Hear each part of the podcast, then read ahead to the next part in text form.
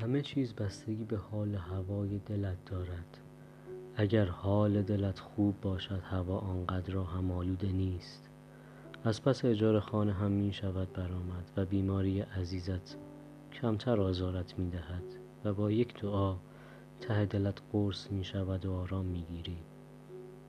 اگر حال دلت خوب باشد فکر پریشانی طوفان دیشب آزارت نمی دهد و به بارش دلانگیز بعد از آن فکر می کنی